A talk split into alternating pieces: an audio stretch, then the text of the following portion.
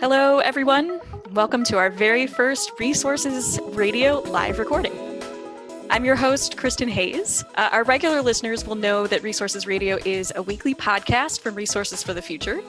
This week, we're trying something new and recording the podcast in front of a live, albeit virtual audience for release next Tuesday. So, we'll largely be sticking with the format of our regular podcast series, where I ask our guest a range of questions for about half an hour. But this live recording format also allows us the opportunity to take some audience questions. Uh, and in addition to being lightly edited for the podcast, this public webinar is being recorded and will be posted on our website afterwards. So, just as a quick reminder, uh, Resources for the Future is an independent nonprofit research institution based in Washington, D.C. Our mission is to improve environmental, energy, and natural resource decisions through impartial economic research and policy engagement. So, as your invitation to this event noted, uh, our Resources Radio Live series will focus on topics that lie at the intersection of the COVID 19 pandemic and energy and environmental issues. Uh, there's a lot of interesting research underway in this area, and while it's still too early for most definitive results to be released, even early findings can help shed light on important trends. Uh, so, to kick off the series, today I'm talking with Steve Cicala, who is an assistant professor at the University of Chicago Harris School of Public Policy, at least until next week, when he will be moving to the Department of Economics at Tufts University. He's also a faculty research fellow at the National Bureau of Economic Research. Steve undertook one of the earliest looks at electricity demand during the peak of the pandemic lockdowns in the US and uh, as reported back in April in the New York Times. So I'm very fortunate to have the opportunity to revisit that work with Steve today to ask him how the numbers have evolved in the subsequent two months. Uh, and because this is a live recording, as I mentioned, you also have a chance to ask Steve questions. I would encourage participants to submit their questions at any point during the webinar to the Q&A box, which they can find located at the bottom of their screen. Um, we'll be monitoring those questions coming in, and we'll try to get to as many as possible after Steve and I talk for a bit. So thank you all for joining in this inaugural Resources Radio Live recording. And with that, let's dive in. Steve, welcome. Uh, thank you so much for joining us on Resources Radio. Yeah, thanks for having me. yeah, uh, you're a trooper for joining us in this experimental new format, too. So, uh, I always like to start with an introduction uh, to our audience of our guest.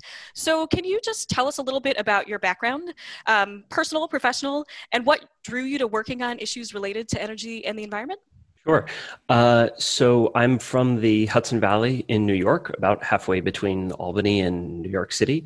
Uh, I was an undergrad at U Chicago. Uh, I did my PhD in economics at Harvard. Then I turned around and went back to the University of Chicago and have been there for the past few years. Uh, and as you mentioned, uh, start at Tufts next week. Uh, so my interest in energy and environmental topics has been sort of uh, for a combination of different reasons that there have been a, a few different pieces that really come together nicely in energy and environmental economics if you're interested in the topic of regulatory design as, as i am. So a lot of times there's some kind of market failure. Either a firm is exerting market power or polluting or any number of reasons that uh, sort of gives a, a, a, starting point to start thinking about what sort of regulatory intervention should we undertake uh, in order to start reducing this harm. And I mean, as it turns out, of course, exactly how you decide to do that, the design of the regulation, uh, is really important to determine whether that intervention is actually going to improve welfare at all. Uh, it can on net reduce it, it can have all kinds of unintended consequences. Uh, and so I find that uh, energy and environmental economics is a really nice setting for studying those kinds of problems where there are real stakes, right? There are really important mm-hmm. questions, mm-hmm. and uh, and the answer is important for determining human health and uh, well-being and, and any other uh, sort of situation in which there, there are important stakes. Mm-hmm. Okay, great. Well, today the focus of our conversation, as I mentioned, is on electricity demand during the pandemic. So I guess I just wanted to start with a high level overview of your findings, can you just tell us, you know, obviously a number of communities were under pretty strict lockdowns during this period. Electricity demand changed pretty substantially. What did you find about um, about the ways in which it did change. Yeah, uh, so it changed uh, very abruptly. Uh, nearly, it, it actually. It, it started before the lockdowns themselves. Uh, and so this has been an important uh, and somewhat contentious point about, you know, should we uh, lift the lockdowns uh, if the lockdowns are the reason for all of this economic disruption? That if only we lifted the, the lockdowns, uh, things would get better. That uh, electricity consumption actually started declining a bit before the lockdowns themselves began and have persisted after the, the lifting of lockdowns lockdowns themselves. So uh, in the United States, um, it has settled at about 8%, an 8% drop in electricity uh, reduction, uh, say through April and, and May. Um, and there's, uh, you know, differences across the country that, that we can talk about in a minute. Uh, and uh, I've also been looking in the EU as well. And the EU was in an even bigger drop, um, more like 13 or so. Um, and that has, it sort of came back from about 13% relatively quickly and has been on a sort of slow, steady recovery uh, since then to, I think it's now at about minus seven. Hmm, okay. All right. Um, I guess one other contextual question that I wanted to ask you is sort of in what way is electricity use a good proxy for overall economic activity? Uh, and in what ways do we need to be cautious about extrapolating those findings too much? So, you know, what are the caveats that you would want to give? I know uh, researchers always yeah. want to make sure they're being as precise as possible. Definitely. So, what are the caveats you'd want to give? Yeah, this is a really important one uh, because there's sort of two different reasons to be interested in this. I think one is if you're just interested in the uh, energy sector, you would like to know what's happening in the energy sector. What are the implications for emissions, pollution, that sort of thing. Uh, and then another is what does this tell us about the health of the economy? Because if we're writing, you know, two trillion dollar uh, pieces of legislation while we're flying completely blind um, regarding the underlying state of the economy, then if we can learn something about the underlying state of the economy uh, more or less in real time, then that's really valuable. Uh, and so I think one of the the major caveats and one of the things that, that I've been focusing on uh, a lot lately is that the the COVID shock is uh, a particular kind of shock relative to, say, prior economic shocks. Uh, one that has had people uh, working from home quite a lot. And so it's, in fact, really just starting now. It was in the past couple of weeks where it looked like there was this sudden miraculous recovery uh, in the US economy. We'd been down by about uh, 7%, as I described before. And then within a course of two weeks uh, or even a week, uh, shot up to basically back to normal. Uh, and we're like, what is going on here? And it's looking like, and, and so this is not final yet, but it's looking like uh, this is because uh, people are working from home. And it's really just in those two weeks that anyone has really started firing up their air conditioners in any meaningful way. And it takes more electricity to cool down everyone in their homes because they're cooling their entire homes than bringing everyone into offices and cooling those offices while their homes uh, aren't being chilled quite as intensively. Uh, and so trying to separate this uh, these sort of offsetting forces that in the summertime i think there's actually going to be um, higher electricity consumption relative to normal um, because there are going to be some commercial spaces that are like starting to cool or some people are coming to the office and you need to run the air conditioners if people are coming into the office really at all whether it's you know at 20% capacity or at 100% capacity and at the same time everybody else is still home and they're running their air conditioners from home uh, and so that just means that there's a lot more cooling going on. Interesting. Um, yeah, I think this question of how to sort of break down your findings by region, by type of customer, whether it's you know commercial real estate, uh, residential real estate, um, is a really interesting part. So I wonder if you could speak a little bit to how you were able to disaggregate the data, and then how much those variations, either between again type of customer or by region, how much those matter. Are there big differences across those? Yeah. So the the data that I'm using is called system load. It is a measure of how much electricity is being taken off the grid. Uh, and sort of how finely you can observe that varies a lot uh, by region. Uh, so it's, it's hourly or even sub hourly in some places, just about everywhere. Uh, but in New England, for example, the zones are states themselves. Um, New York City, you can observe separately from different zones in the New York, uh, it's called ISO, Independent System Operator. They're the auctioneers who are uh, keeping the lights on every day by running auctions and deciding which power plants are going to operate. So you've got that sort of variation, but you also have absolutely massive areas, the Tennessee Valley Authority or uh, markets in the Midwest where they don't really uh, report sort of specific zones, and instead you're you're actually seeing like a share of the U.S. electricity consumption in that number. Um, and so there there are many differences in how fine an area you can monitor. Um, but a relatively common uh, pattern uh, that at this point is sort of like the signature pattern of a drop uh, at the end of March, um, bottoming out around uh, Easter, um, and then depending on how warm it's been in the past couple of weeks, uh, really coming back. Um, now, that's all at the system level. So that's residential consumers, commercial consumers, industrial consumers. It's everything being taken off the grid is being built into that number.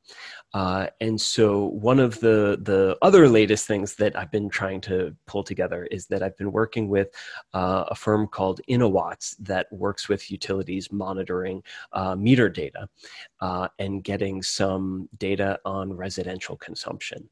Uh, because what's happened there is there's been an increase in residential consumption. So uh, the numbers we've looked at so far in, in Texas are about a uh, 8 to 10% increase in residential consumption. And as cooling starts to become more intensive, uh, well, then you're going to start to see even more increases in, in residential uh, consumption. That's going to have a, uh, some implications for consumers in the summer as they think about, you know, you have an employment shock and now your bills are going up too because you're running your air conditioners because you're at home uh, all day. Um, it also means that the drop in commercial and industrial consumption is even larger than this overall, say, 7% number that, that we've been looking at, because it's being masked somewhat by an increase in consumption from uh, people working from home. Hmm. Can I ask you one semi-spontaneous question about that um, the yep. issue just raised? Yeah, so I, I live in Washington D.C. Mm-hmm. and we've had several notices from Pepco, the local utility, that bills are going to be postponed for a while. Uh, and so, is this something that, as you're thinking about sort of the policy implications or the utility implications here, where you're recognizing that the employment impacts are still very much um, affecting the U.S. economy. But as you said, you know, consumer demand is is in, continues to increase. And, and so do you see that policymakers have a role in continuing to kind of mitigate the effect on consumers who may have lost their jobs? Uh, I know I'm uh, putting you on the spot. Yeah, here, no, yeah. I, I mean, I would expect that you know towards the end of the summer, uh, m- my guess is that there's going to be a lot of bill shock. Mm. um, and the fact that it is clearly related to uh, what's going on may provide the basis for um, for governments um, helping people with their electricity mm bills. Mm-hmm. Uh, so of course, you originally did this research back in April. That was when I think some of the original results were published. Um, we've now had time, obviously, you've had time to continue this work, but others have also had a chance to undertake additional studies. So I guess could you just reflect a little bit on, as the world has uh, has also engaged on this topic, how your results compare to what others have found? Were there any surprises in looking across the body of work as it's evolving? Yeah. Uh, so I've uh, people have sent in to me uh, some similar studies in different settings. Uh, Brazil, uh, my colleague at, at Chicago for the next week, uh, Fiona Burlig, has been doing some work uh, on India that has uh, shown similar patterns. Uh, Switzerland, um, Canada, a few other places where it's sort of largely consistent with electricity consumption falling pretty quickly as the disease spread yeah mm-hmm. i think mm-hmm. really at, at, the moment the surprising thing that i'm really still trying to uh, fully get a handle on to separate how much of the recent recovery is like actual real you know an increase in economic activity and that's the reason that uh, electricity consumption is coming back separating that out from uh, cooling Mm-hmm, mm-hmm. And uh, maybe just to follow up on that a little bit, how how are you thinking about answering that particular question to sort of shed light on uh, yeah. the underlying effects? I, again, I know you're sort of no, in the middle no, of this, no. but how are you thinking about it? Yeah, so uh, he, this is a setting in which having uh, high frequency data is is really useful. I have hourly data, and so you can see how electricity consumption is changing over the course of the day uh, as weather fronts move through, as it's cooler from one day to the next, and and so I mean, even in the raw data, if you plot cooling degrees, which is sort of the number of degrees, uh, I think in Fahrenheit it'd be above 65 or 68 degrees, something like that.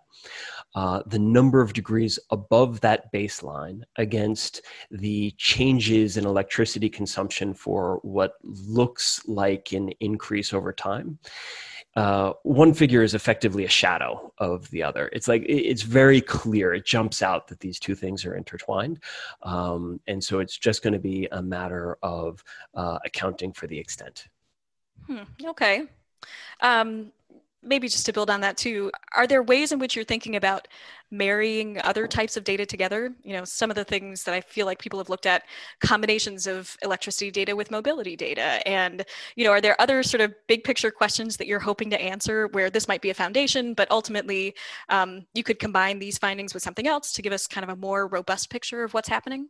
Yeah, um, sort of in in that direction, the the main paper that comes out of this. I, I, think there are sort of a few different pieces because there are really different, interesting uh, questions to answer. But the the main one is about using electricity to monitor the the health of the economy, and so uh, actually looking back in time at what happened during the Great Recession. Hmm.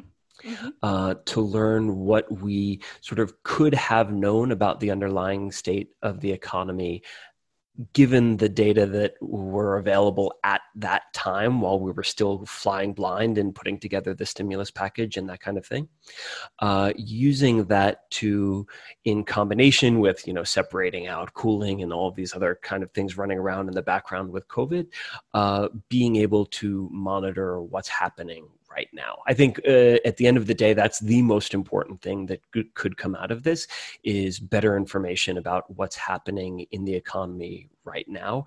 Uh, I think it's becoming increasingly clear that. Um, that the situation isn't going to be a one time shock and then we're done and then do things look fine? Okay, things look fine mm-hmm. uh, the wave has passed. yeah, um, yeah. That it's going to uh, it's going to ebb and flow, and as it's doing that, um, you know, we'll need to be on top of what's happening uh, to the economy itself. Mm-hmm, mm-hmm. Yeah, I've seen some interesting graphic representations of what a recovery might look like, and sort of the the changing uh, illustrations of maybe we've moved from a, a V shape to a Nike swoosh and now there's some reverse radical. I don't know. There are all sorts of sort of predictions, yeah. but but I guess what I'm hearing is that um, the work that you're doing can in fact help inform what we know about the recovery pattern. And so it's one piece of key data that can shed light on what that recovery is going to look like. Yeah. Is that a fair assessment? For okay. sure.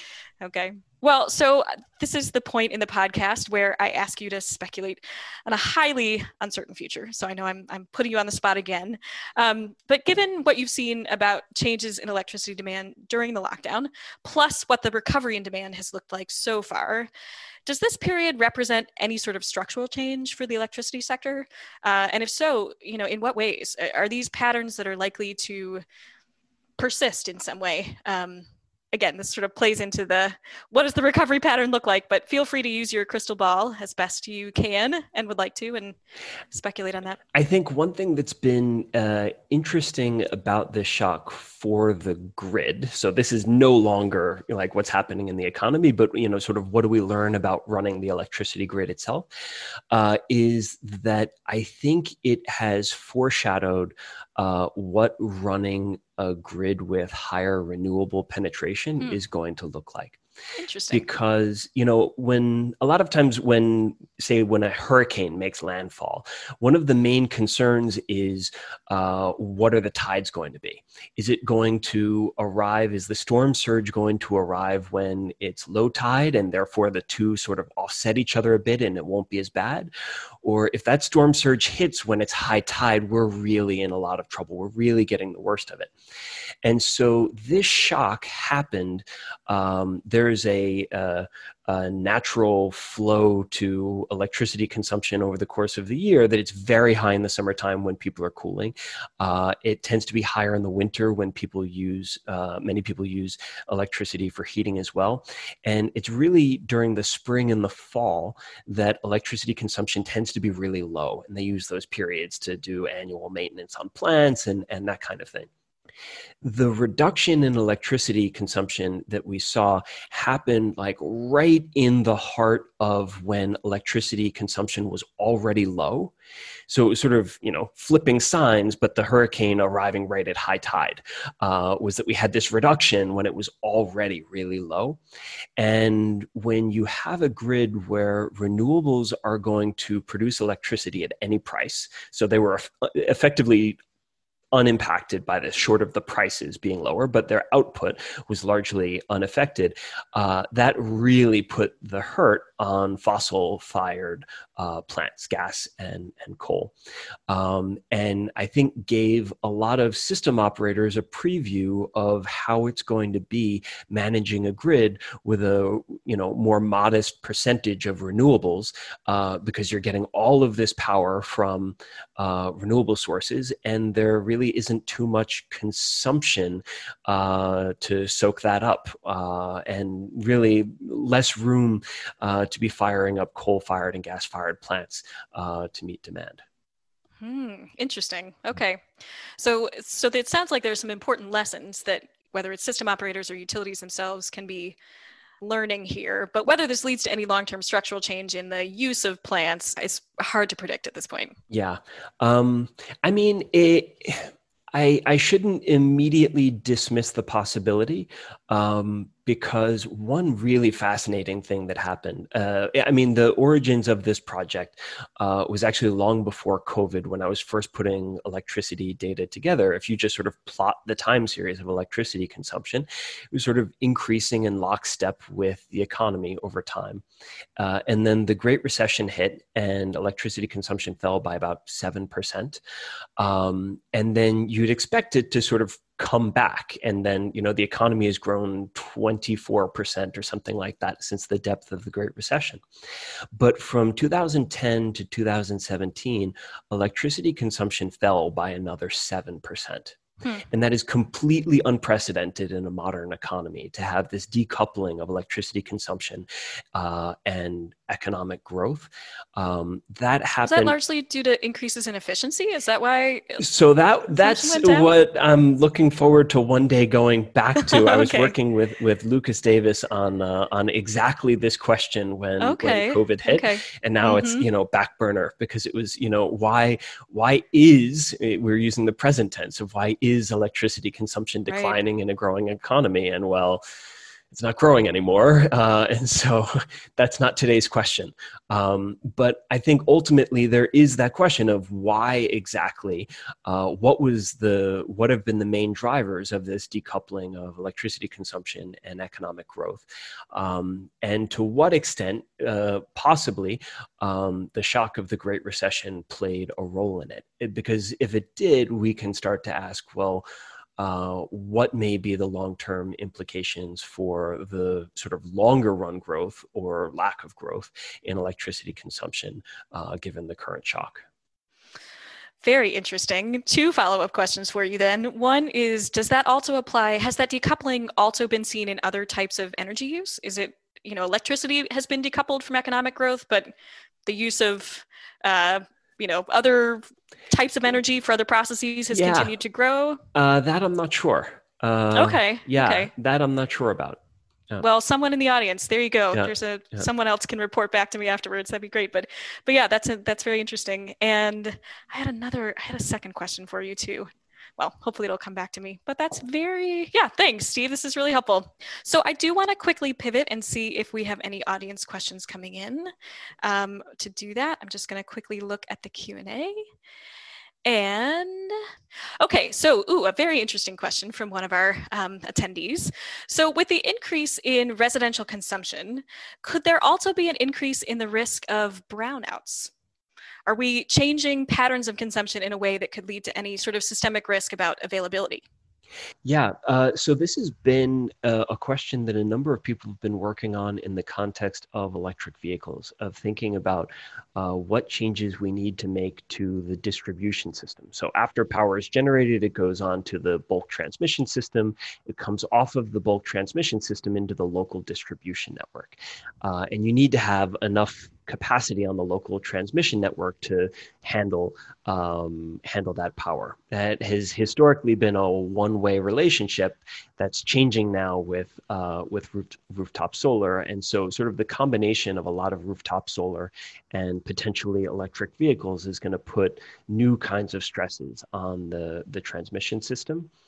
Um, if there is a, a more cooling than there has been historically, then even if we have enough power plants to generate all of that power, uh, thinking about uh, do we have enough local uh, distribution capacity, local transformers, the stress on on that uh, system uh, is an interesting question.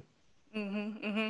That actually reminds me of the second thing that I wanted to ask you too, because it seems like um, you know, in general, I feel like part of the climate policy conversation or the climate conversation, maybe not so much the policy side, but the sort of long-term vision for how we would reduce emissions in this country involves electrifying a lot of things that to date haven't been electrified. And so I guess I don't know if you have any comments on kind of that trend in the context of what we're seeing now, um, whether that could actually be easier because, well, I guess renewable prices were low anyway, but, you know, sort of are there interplays between that economic driver to decarbonize and what we're seeing now that, that come to mind for you?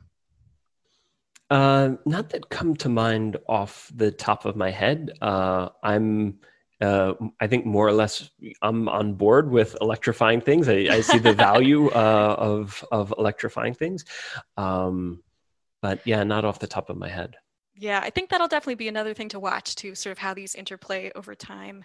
Um, okay, uh, another question from the audience here. Um, I think I feel like this is a great researcher to researcher question. So, um, so the, the question reads: The COVID crisis and the Great Recession seem different. COVID began exogenously, while the Great Recession was endogenous to the economy. Uh, how are you thinking about this potential difference in fundamental cause when making these counterfactual projections across economic downturns? Yeah, um, so that's a, a, good question. I think for uh, a lot of places, the so we've there's been work that has looked at the relationship between um, sort of uh, what is it? Uh, home mortgage debt and sort of leverage in the housing markets to the subsequent downturn that happened. So you had that kind of variation across spaces. Um, it technically started a year before the financial crisis itself um, and that was a very sudden shock uh, that's really, I think, not too different from the the kind of when we're talking about sudden shocks uh, from what we're observing now. I do think that over the longer run, there's this very important difference, um, and I think that electricity consumption over long time horizons is, for some of the reasons we described before, not a very good uh, indicator for what is happening in the overall economy. But for these sudden shocks, uh, I think that the the financial crisis in was it September of 2008? Does that mm-hmm. sound right? Um, I think it was October, but yep, yeah. very much stuck in the memory. Yep. Uh, yeah, that that was a uh, a very sudden crisis in a similar sort of setting of like when you're talking about a time horizon where things are moving fast enough that you don't have traditional economic indicators. That's where I think this would uh, provide the most value. Hmm, great. Yeah. Okay, well, I want to uh, ask one other audience question, but this one will draw on your very interesting current experience. So, we were talking just before we started broadcasting about your current location. Um, you are fortunate to be in the lovely country of Switzerland for the summer. And we were talking about how, um, you know, given the the different degrees that the pandemic has ebbed and flowed, uh, the response has been quite, or the sort of current circumstances of opening in Switzerland are look quite different than a lot of places in the US. And so um, I wondered if you could talk a little bit more. You mentioned a little bit about how these pa- these demand patterns look different across different regions. But as time has gone on, and you know, uh, lockdowns have sort of changed at different rates.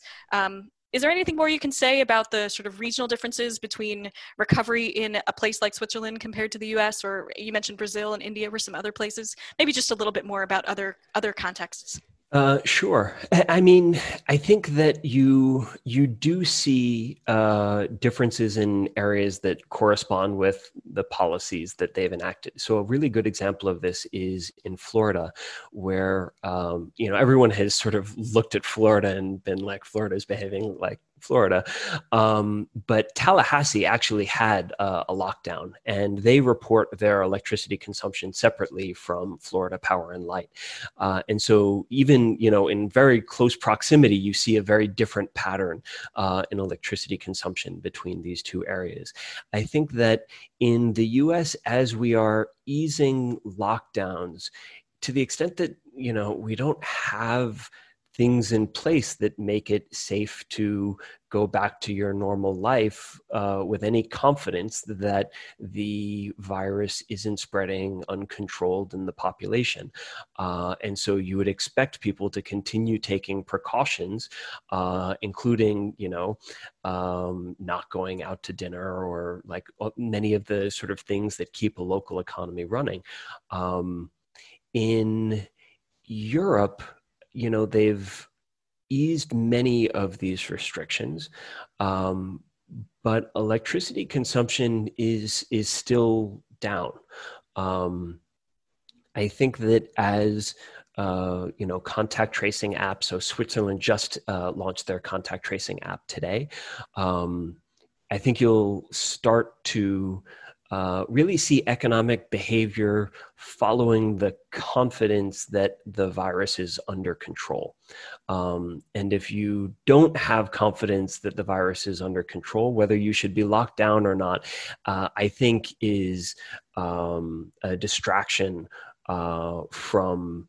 Uh, thinking about like what are the economic implications of uh, of the virus. Mm-hmm.